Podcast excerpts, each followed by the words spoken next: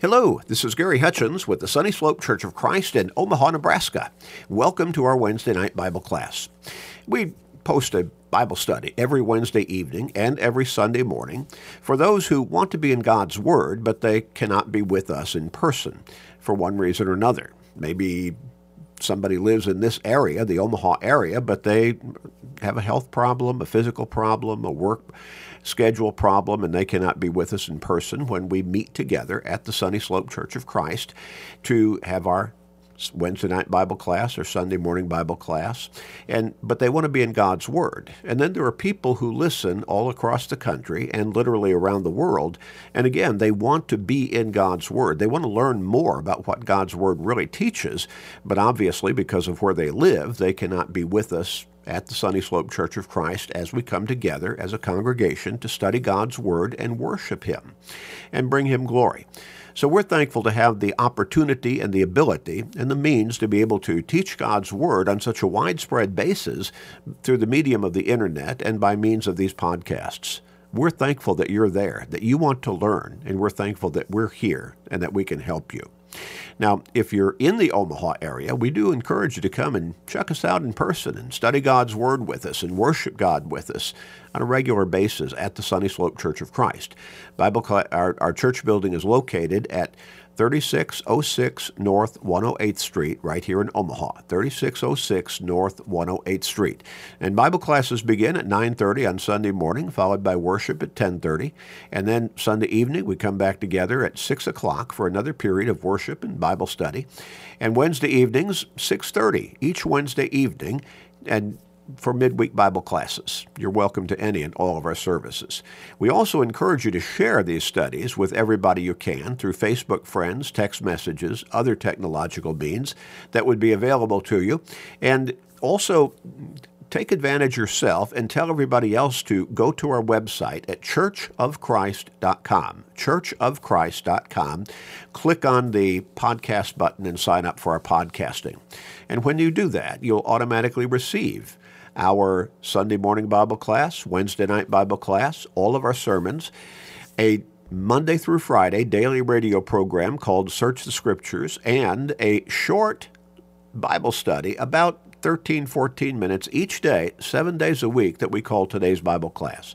All of that will automatically go to your smart device, whether that's your phone or computer or whatever device you choose. So take advantage of that yourself and tell everybody else too as well. And again, it's always always free, always will be free.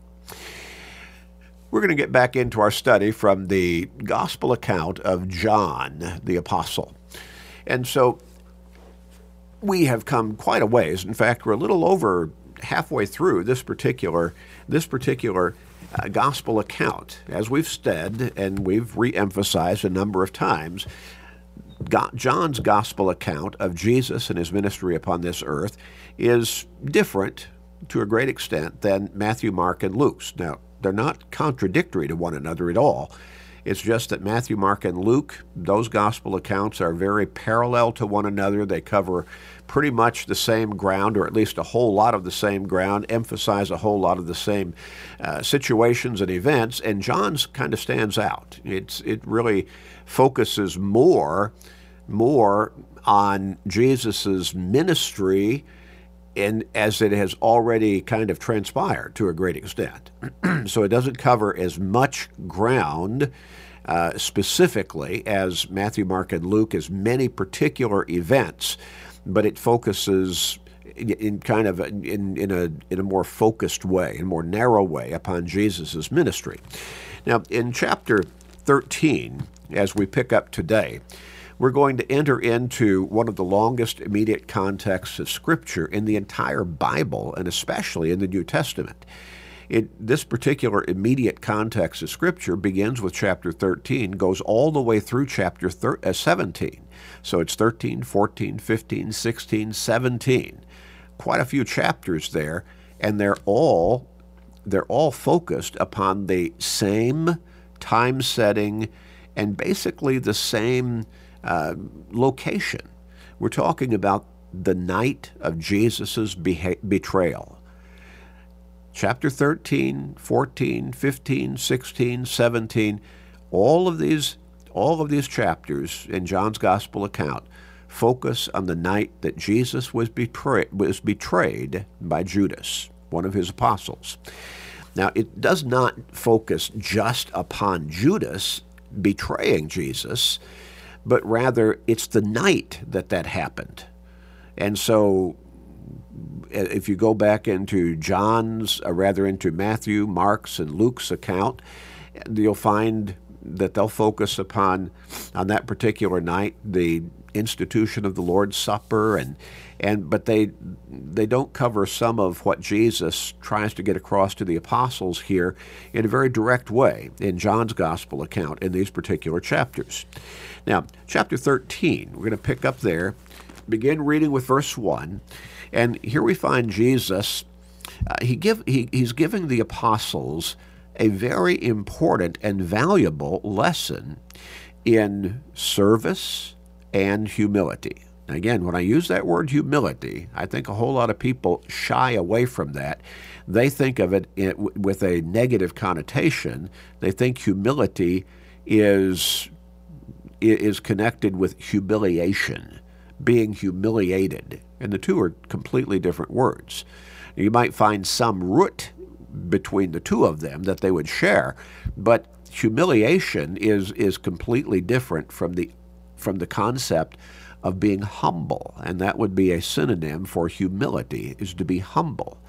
And so Jesus teaches the apostles on the night that he's about to be betrayed to be humble and to be humble to the point of being a servant of each other and of others.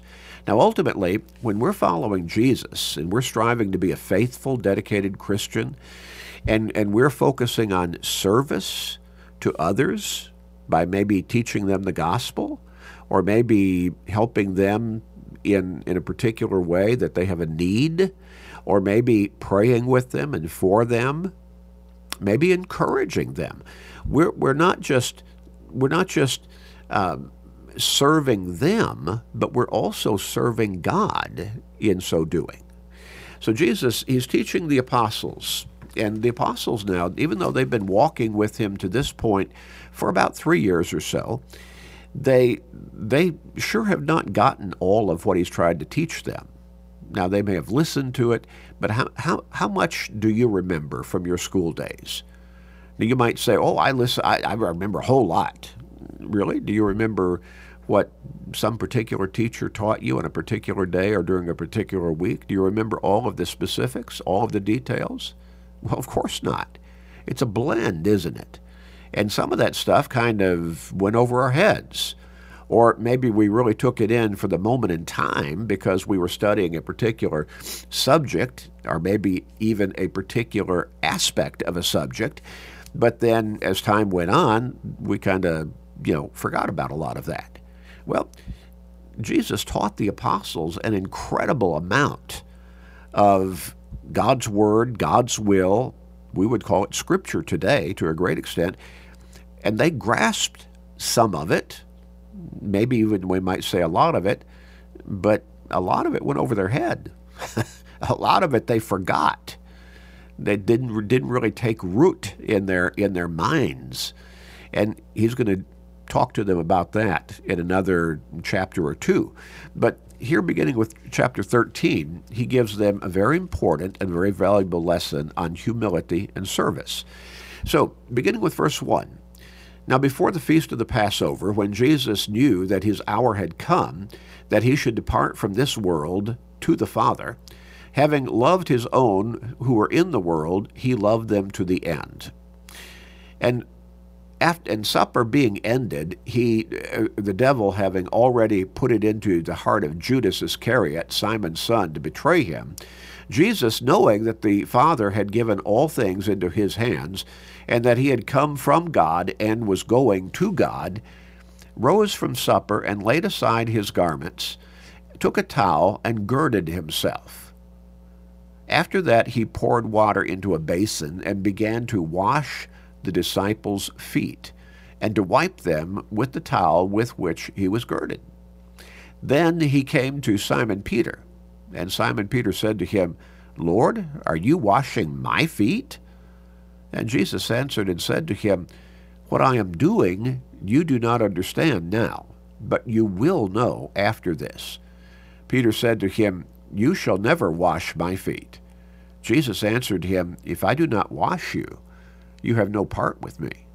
Simon Peter said to him, Lord, not my feet only, but also my hands and my head. Jesus said to him, He who is bathed needs only to wash his feet, but is completely clean. And you are clean, but not all of you. For he knew who would betray him. Therefore he said, You are not all clean. Now, let's stop here and, and kind of look at this in specific ways and analyze it try to come to a deeper understanding of what has just transpired. And Jesus is about to, to tell them the lesson that he was trying to get across to them. But let's look at it, look at it ourselves. So we're looking at Passover. Okay. Passover. Now, Passover was maybe the most focused upon, respected, revered of all of the Jewish holy days. It marked the day that God delivered them from Pharaoh and from their bondage in Egypt. So going all the way back to uh, all the way back to Moses, all the way back to that time. They have been remembering Passover every year, and that was what they were supposed to do and there would be a certain meal that they would eat on Passover. They would they would dress in a certain way. They would have a certain posture. All of that reflecting back upon that time when God was going to deliver, to deliver them from Egyptian bondage and from Pharaoh's oppression. And so they were supposed to eat this meal ready to travel. and they were remembering it. Now, so before Passover, before the feast of the Passover, Jesus, being God the Son, being all knowing, he knew that his hour had come, that he should depart from this world to the Father. He was going to go back to heaven, in other words. Now, but a whole lot is is really kind of between the the lines there when it says he knew his hour had come that he should depart from this world to the Father. Uh, he he knew that before he would ascend back to heaven, Acts chapter one, he would die on the cross. He would be betrayed by one of his own apostles. He would go through that torturous, barbarous execution of crucifixion on that cross. And so he knew that his hour had come, that he should depart from this world to the Father, having loved his own whom were in the world, he loved them to the end. And I think this is probably talking pretty specifically about the apostles. And then notice in verse 2 supper being ended, so they had had a meal together.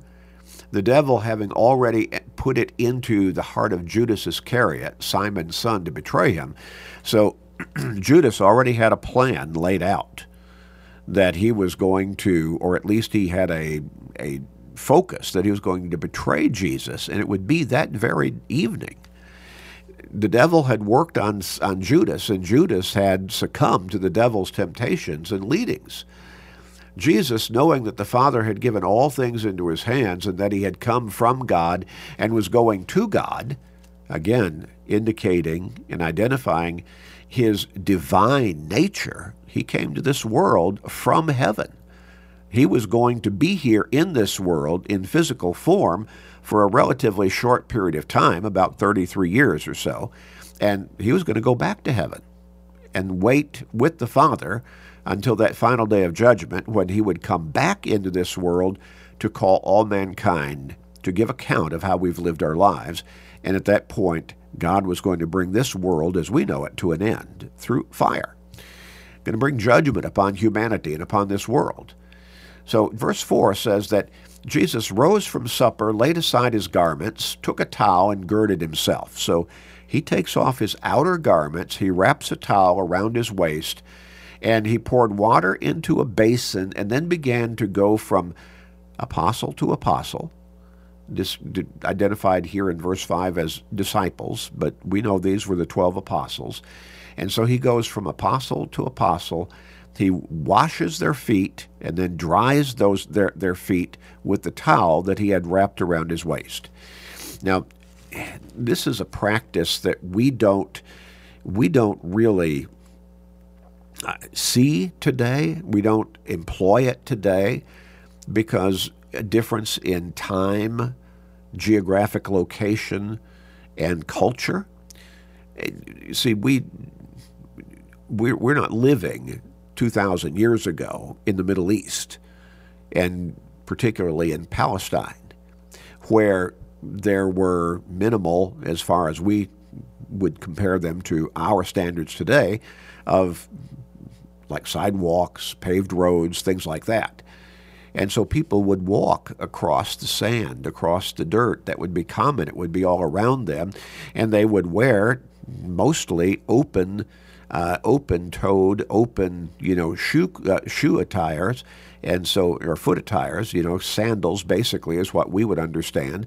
And so when they would travel from place to place by foot, of course, they didn't have any cars, they didn't have any bicycles, you know, or motorcycles, and so they would when they would go from place to place, it was a custom that as they would enter into a house, first they would probably take off their their sandals, and then the host in the house or the person who lived in the home would often show them the courtesy of washing their feet for them. And if they did not do that, there would be there would be given to them the means and the opportunity to wash their own feet. Now Jesus, he remember he's the master teacher. He is the Son of God. He is the Savior, the Messiah, prophesied in Old Testament scriptures, and yet he humbles himself on this particular occasion, in this setting. He removes his outer garments, wraps, his, wraps a, a towel around his waist, and then goes from apostle to apostle to apostle, all 12 of them, and washes their feet one by one. And then he dries their feet with the towel that he has wrapped around his waist. Now, when he comes to Peter, Peter, he takes exception to Jesus washing his feet. Peter looks upon Jesus again as the master. And, you know, the master, you're not supposed to wash my feet. If anything, I would wash your feet. And so Jesus, or rather, uh, Peter challenges Jesus, at least questions him, You're going to wash my feet? And, and then Jesus says, What I'm doing right now in verse 7, you do not understand right at this moment, but you will understand. But then Peter, he just, of course, Peter could be impetuous, it would seem, at times. And he just kind of glosses over that and he says, No, Lord, you don't wash my feet. And, and it wasn't that Peter was, was expressing some kind of offense at Jesus washing his feet. He was, in his mind, he was humbling himself and elevating Jesus because Jesus was the master and he was the disciple. And he said, no, I'm not, you don't, you don't wash my feet. You're not supposed to wash my feet. You're the master, is what's coming across. And so then Jesus said, if I don't, if I don't wash you, you have no part with me. Now Jesus was getting across in that particular statement a much deeper spiritual message to, to, to uh, Peter. But then Peter, he took that and, and I guess he felt corrected. And so he tried to express his willingness now and his surrender to what Jesus wanted to do by saying, well, then don't wash just my feet, but wash my hands and my head also. And, and that was overboard. That was missing the point. Again, when when travelers or even just people within a given community, when they go from place to place and their, their feet would get dusty because of, of the surface of the area, sand, dirt, they'd come to a place, well, their feet would need to be washed. But, but they've already, not the rest of their body, but their feet that were in contact with that dusty, dirty surface that they would commonly walk through. And so Jesus says, when Peter says, Well, don't just wash my feet then, you know, wash my hands and my head. Jesus said, You don't need your hands and your head washed. You're already you're already bathed. You don't need your your your whole body washed, just your feet. You are not but then he says in verse 11, you know, you are not all clean. Actually, begins that in verse 10. Then he says it, uh, you know, again in verse 11. Now, he, so he who has bathed needs only to wash his feet, but is completely clean. Uh, and the idea being otherwise, you're you're not uh, you know all dirty. It's just your feet need attention. And then he says, "You are clean, but not all of you." And then in verse 11, he, you know, it's explained, you are not all clean because he knew that in the deeper sense that he was trying to get across to Peter, back in verse 8, when he said, If I do not wash you, you have no part with me, it would be only through the blood of Christ that we could be cleansed of our sins, of that guilt that we, we bear because of sin. And so we need that spiritual cleansing. Well, when he says you are not all clean, or not all of you are clean, he's talking about all of the apostles. He's zeroing in, in his mind, on Judas, because Judas, he knew, would betray him. Judas already had been ungodly, at least to some extent, because previous scripture talks about how he would you know, he was the keeper of the bag, so to speak, or a keeper of of their funds. He was the we would liken him to the treasurer among the apostles, and he'd been stealing money from from that treasury, and so Jesus already knew that, and so Judas already had a sin problem, even walking as an as an apostle of Christ. Jesus further knew that he was going to betray him that very night to the Jewish authorities. And so that's what he meant when he, he's focusing on Judas when he says, You are not all clean. In verse 12, we go on. So when he had washed their feet, taken his garments, in other words, put his outer garments back on, and sat down again, he said to them, Do you know what I have done to you? Now remember, he told Peter when Peter first questioned him, You're going to wash my feet? And Jesus said, What I do, you do not understand right now, but you will understand. And so he asks them the probing question in verse 10 Do you know what I have done to you? Now, this is a question for all of the apostles. You call me teacher and Lord, and you say, Well, for so I am. I am your teacher and Lord, in other words. If I then, your Lord and teacher, have washed your feet, you also ought to wash one another's feet. Now, let's understand is he talking about you 12 apostles? If I'm your teacher and Lord, if I'm the master, and I have washed your feet, is he saying you ought to wash your fellow apostles' feet? Is that is that the thrust of his message here? I don't believe so. I believe what he's trying to get across is you need to be humble servants, not just to each other, but to, on a widespread basis to whom you can serve in my name. And so, you, if I then, your Lord and teacher, have washed your feet, you also ought to wash one another's feet. In other words, you need to become humble servants, not just of each other, but of your fellow men. And in that way, you can be great examples of being my followers. Look, I've just washed your feet myself. I've humbled myself to that extent. So here is a very visual object lesson that they can relate to. In verse 15, he goes on and says, For I have given you an example that you should do as I have done to you. Most assuredly, I say to you, a servant is not greater than his master, nor is he who is sent greater than he who sent him. If you know these things, blessed are you if you do them. And so he gave them the visual object lesson of being a humble servant to them. And the message is you need to become humble servants yourself. And as you serve each other, as you serve others around you who need help, who need somebody to step in at a moment in time and help them in some way, you're actually serving me. You're serving your Heavenly Father as well.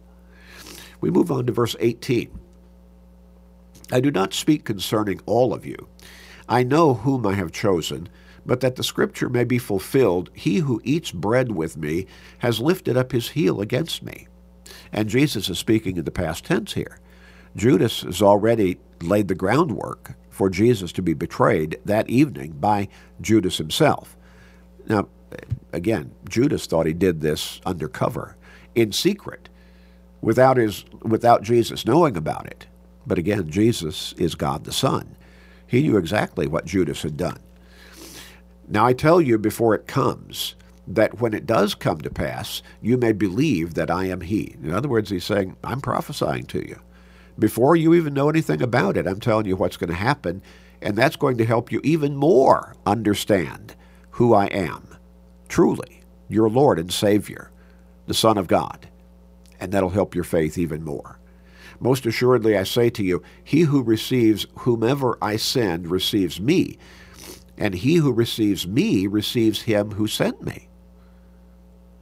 So if we're following Jesus, then we're also following God because they're a package deal. Now, if we re- if somebody receives a teacher of the gospel of Christ, they're also receiving, in a very real sense, Jesus himself, because that's his message of salvation to mankind that he brought from heaven itself. And so they would also be receiving God in the sense that they're listening, they're, they're believing, and they're getting ready to follow.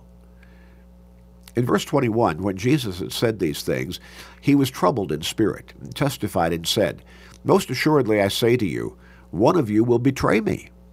Now, I don't think the apostles got that message in the previous statements that Jesus had made just a few verses before this, but he'd actually been saying that just in more discreet terms. But now he says openly, One of you will betray me. Then the disciples looked at one another, perplexed about whom he spoke. Now there were leaning on Jesus' bosom one of his disciples whom Jesus loved, and John's talking about himself in the third person here. Simon Peter therefore motioned to him to ask who it was of whom he, that is Jesus, spoke. Then, leaning back on Jesus' breast, he said to him, Lord, who is it? Jesus answered, It is he whom I shall give a piece of bread when I have dipped it. And having dipped the bread, he gave it to Judas Iscariot, the son of Simon. Now, he identified Judas as the one who would betray him here. But the apostles did not get that. they did not understand the fulfillment of what Jesus had just told them he would he would do in order to identify his betrayer. So, verse 27 Now, after the piece of bread, Satan entered into him. Then Jesus said to him, What you do, do quickly. Now he's speaking to Judas directly. But no one at the table knew for what reason he had said this to him.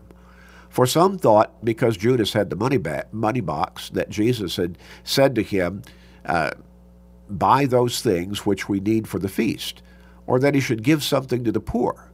Having received the piece of bread, he then went out immediately, and it was night. So the apostles, again, even though Jesus had just said, One of you will betray me. And Peter and John talked together, and John asked Jesus, Who is it? And he identified him, who it would be, the one I give the bread to after I've dipped it.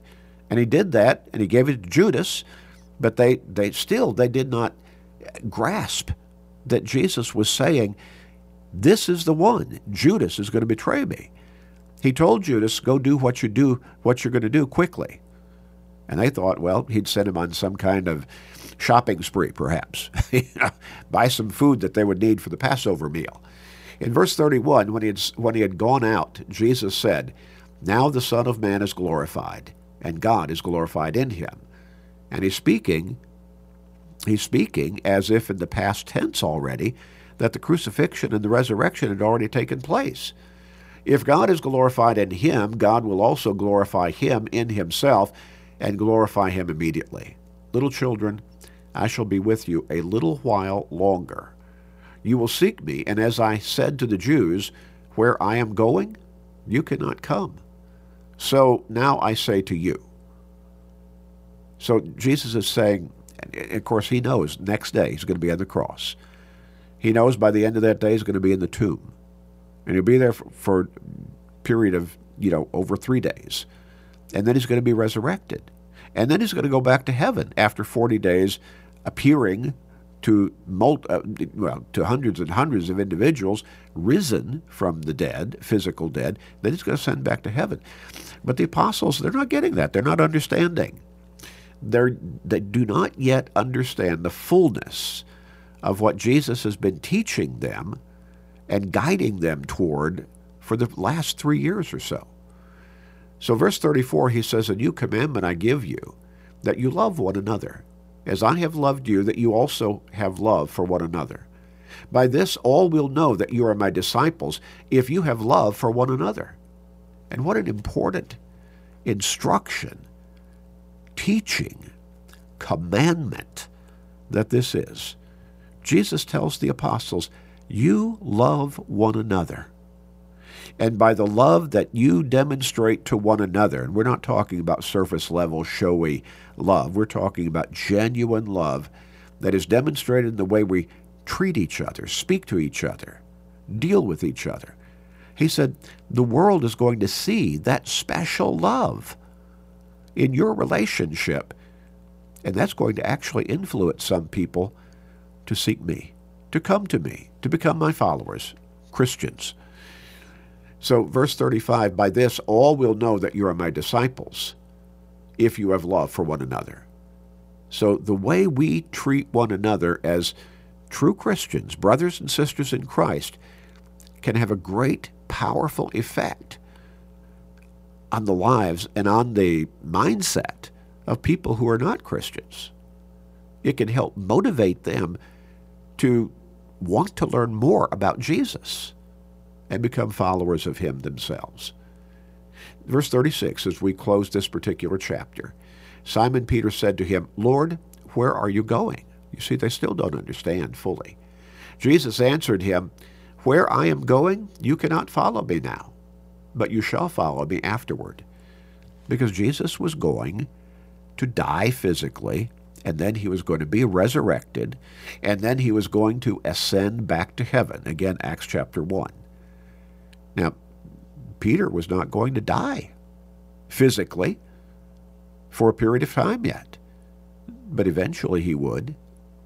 And Jesus is already prophesying that Peter was going to be with him in heaven ultimately after his physical death. Peter said to him, Lord, why can I not follow you now? I will lay down my life for your sake. And we see great dedication and commitment and love on the part of Peter for Christ. Jesus answered him, Will you lay down your life for my sake? Most assuredly, I say to you, the rooster shall not crow till you have denied me three times. That last verse in chapter 13. Again, what a lesson. It's easy for us to say things, to mouth words that seem to indicate great and deep dedication to God and to Christ. But when the rubber meets the road, so to speak, those words can come up empty. Jesus knew Peter would deny him that very night, three times. Jesus, now Peter had just said, "I would, I would, I would lay down my life for your sake." And Jesus says, "Really? Before morning, before the rooster crows, you'll deny me three times." What a blow that must have been to Peter in his emotionally and psychologically. And yet Jesus knew exactly what would happen. And it happened exactly that way. Now, Peter did not stay in denial of Jesus, obviously. He repented of that and became a mighty gospel preacher, a writer of Scripture, and a leader within the Lord's church in Jerusalem. But he had his moments of weakness, moments from which he needed to repent and seek God's forgiveness. Let's pray. Father, thank you for loving us so much that you sent your Son into this world to pay the price for the guilt of our sins on that cross. Thank you for demonstrating your authority and power behind everything he taught and identified himself as being by resurrecting him from the dead physically.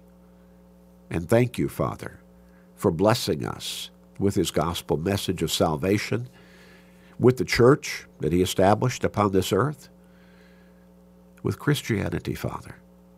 And thank you for the New Testament scriptures.